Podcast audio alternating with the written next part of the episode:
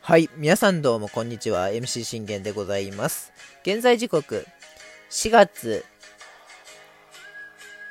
8日金曜日、15時22分となっております。えー、信玄の全力絶叫オリラジーというところで皆さん今夜もよろしくお願いいたします。えーこの番組はオリファン歴11年目の私信玄がオリックス試合の振り返りから、えーメジャーでのスーパースターもしくは、えー日本人たちの、えー振り返りもしくはドジャースの振り返り。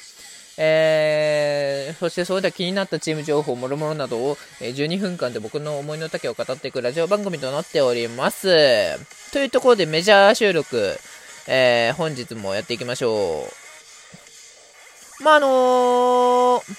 昨日ですね昨日かな？あのー、まあ、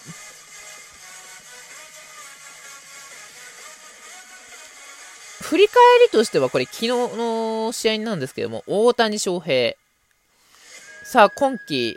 えー初収録になったの、初収録じゃない、初勝利になったのかとなると、えー見事に初勝利を果たしました大谷翔平おめでとうございます。まああのーエンゼルス打線も頑張りましたし、なおも、あのーややはりここで言えるのは、あのー自らが援護すれば勝てるんですよ。それがエンゼルスというチームなんですよ。うん。やはり、ね、大谷が、あの投げると試合に関して言うのであれば、大谷が、ね、あの無失点で投げ切って、なおかつ1失点で抑え切って、でなおかつ、えー大谷自らが援護点、これはね、タイムリーでもいいし、長打でもいいし、ねえーホームランでもいいんです。何でもいいんですけど、試合を決めれる、えー何か一つ、えー一本を放つことができれば、それが、あの、大谷に、自らの、あの、勝利をもたらす、えー援護点になるんですよ。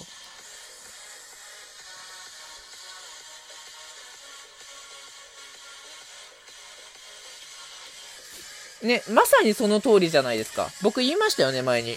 あの、前に、あの、直江状態の、えー大谷の収録を出したときに、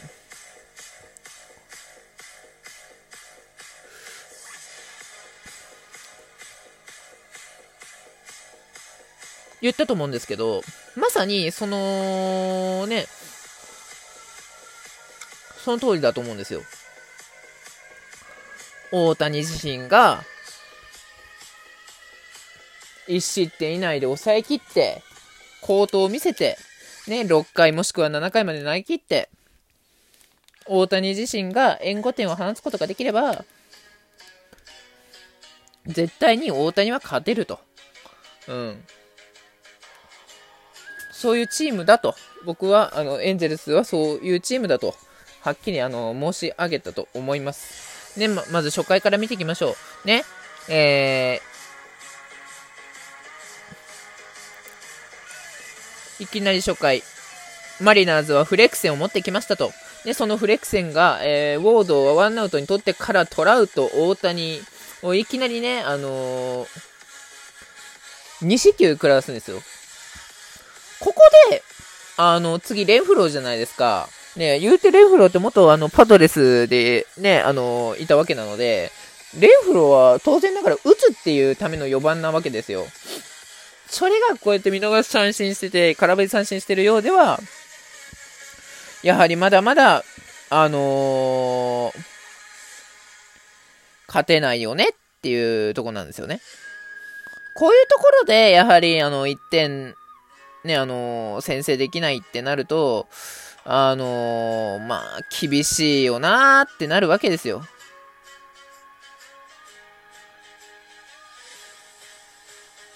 あのーまあ、なんて言うんでしょうね、その、自らの、やはり、えー今日大谷じゃないですか、先発が。ということはですよ、もう当然ながら先制点が初回から欲しいわけですよ。ね。まあ、日本で言ったら、まあ、うちなら吉信ですよね。吉信とか、まあ、山岡くんでもいいですよ。田島アニャでもいいです。誰にしても、まあ、っていうのはありますけど、やはり、ね、そのエースの、エースが投げる試合って、絶対エースが投げる試合って、まあ、もういわばエンゼルスのもう絶対エースじゃないですか、大谷は。うん。その絶対エースが投げる試合で、あのー先制点はやっぱ取っときたいわじゃないですか。で、逆にここで先制点を取れないっていうのは、あの、もういかがなものかとしか言いようがないわけですよ。僕からしてみればね。で、でその先制点を取れなかった挙句あ大谷がいきなり、あの、まあ、これは大谷自身もちょっと珍しいなと僕は思いましたよ。まあ、失点するにしても、4回、5回ぐらいが一番、あの取られやすいとは思うんですけど、いきなりここでロドリゲス、フランス、対フランスに、あの、2四球食らわしてるんですよね、大谷。だから、まあ、とにかくな、何かこう、今回調子悪いんかなと思ってみましたが、案の定スアレスにタイムリー許しましたよね。まあ、でもしっかりこの1失点から切り替えて、えー、ラリー、ヘルナンデスとね、見逃し空振り三振とったこれで2奪三振取ったわけですよね。うん。当然ながらこの1失点の大谷の苦しみっていうのを、あの、エンゼルス打線は分からないといけないわけですよ。ね、理解しないといけない。その理解が、理解を、あの、したか、やはり大谷に勝ちをもたらそうとね、ウルシェラがレフトにヒットを放ち、ね、オホッピーがツーラン。この逆転ツーラン大きかったですよね。うん。こういうところで、同点じゃなくって、しっかりと逆転までできる。あの、やはりそれが、あの強きエンジェルスっていうのに繋がっていくんですよ。別に、だからエンジェルスって、その強いチームではないんですよね。僕は見てても。大谷、トラウト、ね、そして今回はまあ強打者である、あのー、ね、レンフローなどいっぱいいますけど、それでもまだ、あのー、ワールドシリーズへ行けるかって言われると、まだ、やはり、えー、アストロズやあヤンキースたちには及ばないというレベルなんですよ。うん。実質ね、あの、この前の試合ね、マリナーズに負けてるわけじゃないですか、大差で。マリナーズに大敗してるわけでしょ？ね、エース、エース、絶対エース、ルイス・カスティーヨに、あの、完膚なきまでに抑えられてるわけですよね。ということはですよ。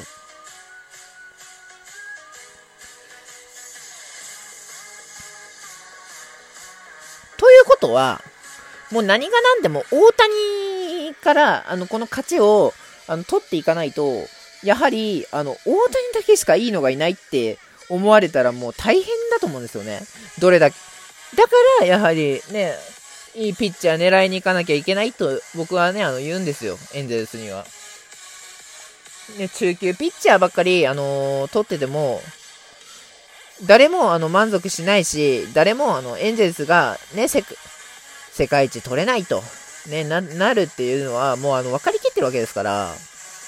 やはりそういう場面で、どれだけ、あの、ここでもう絶対にこいつなら抑えられるっていうピッチャーを、大谷だけじゃなくって、ね、何人、あとね、4人ぐらいは用意しないといけないよっていうところですよね。うん、そういう時にやはりシンダーガード君が、あのー、覚醒できなかったのは痛いですよね。うん、彼が結構大物じゃないですか。大物のね、シンダーガード君、今ドジャースいますけど、彼がやはりこ、ね、あのー、覚醒できなかったの本当痛いですよ。うん、ってとこですね。そして、え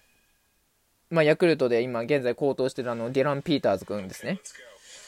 彼も、あの、エンゼルスで結構、あの、勝てる、勝てそうなピッチャーだと思ったんですけどね。あの、育て方さえ間違わなければね。っていうところで、えー、ここから大谷無双が、えー、3、4、5と、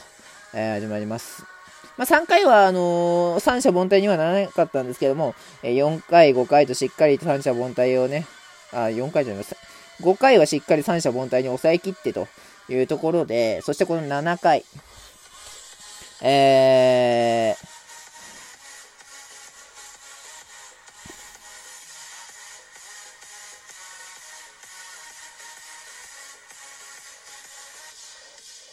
ー、7回このカスティーヨからね、えー、ブラッシュから変わったカスティーヨに、あ、違う、カスティーヨからムニョスですね。ムニョスから変わった、でそのムニョスに、えトラウトがまずタイムリーを放って、えこれで3対1、そして大谷がね、自らの、自らを勝利投手にするための援護点でタイムリー。この4対1もこれが決まりましたよね。この4点目本当大事だったんですよ。この4点目を取れるか取れないかで、あの、試合って決まってたと思うんですよ。これがもし3点までしか取れなかったと。2点、2対ね、1のままだったら、あの、僕はこれまたエンゼルス負けたなと思ったんです。しかしここで大谷が自らしっかり4点目というあの、援護点を取っておいたことによって、7回ね、ムーアから変わったハーゲットが、あのー、まあ、2失点するんですけど、で、まあね、えー、1失点されてというところで1点差に追いつかれるわけですよ。まあ、今回はそのハーゲットには責任をね、負わなきゃいけないよっていうところですよね。うん。しかもこのムーアってあのマット・ムーアじゃないですか。あのね、ソフトバンク、元ソフトバンのね、あのマット・ムーアですよ。ね、もしよければムーアくん、あのー、降りに来ないかい？っていうのはね、あの、まあ、冗談として、まあ、笑いを取るための冗談としておきましてね、あの、ムーアを取れたの本当でかいと思いますよ、エンゼルスは。うん。ムーアを取れたのは本当でかいというところでですね、はい。まあ、今回はハーゲットは責任を負わなきゃいけないよっていうところですよね。で、しかしこの1点差を取っておいたことによって最後はね、えー、フィリップ、ま、えー、木原がしっかりと守りきって、えー、大谷ようやく今季初勝利をもたらしました。おめでとうございます。だから、結局、今のエンゼルスというチームは、大谷が、あのー、どれだけ援護できるかっていうことによって、大谷が活性化に、あの、つなげない限大谷個人軍になってるから勝てないんですよ。うん。ね、せっかく大谷が頑張ってんだから、ね、それに応えてあげないと。もう他ね、あのー、世界、もう今のエンゼルスの絶対エースは大谷なんですから、ね、しっかり答えてね、えー、2勝目以降連勝させてあげましょう。バイバイ。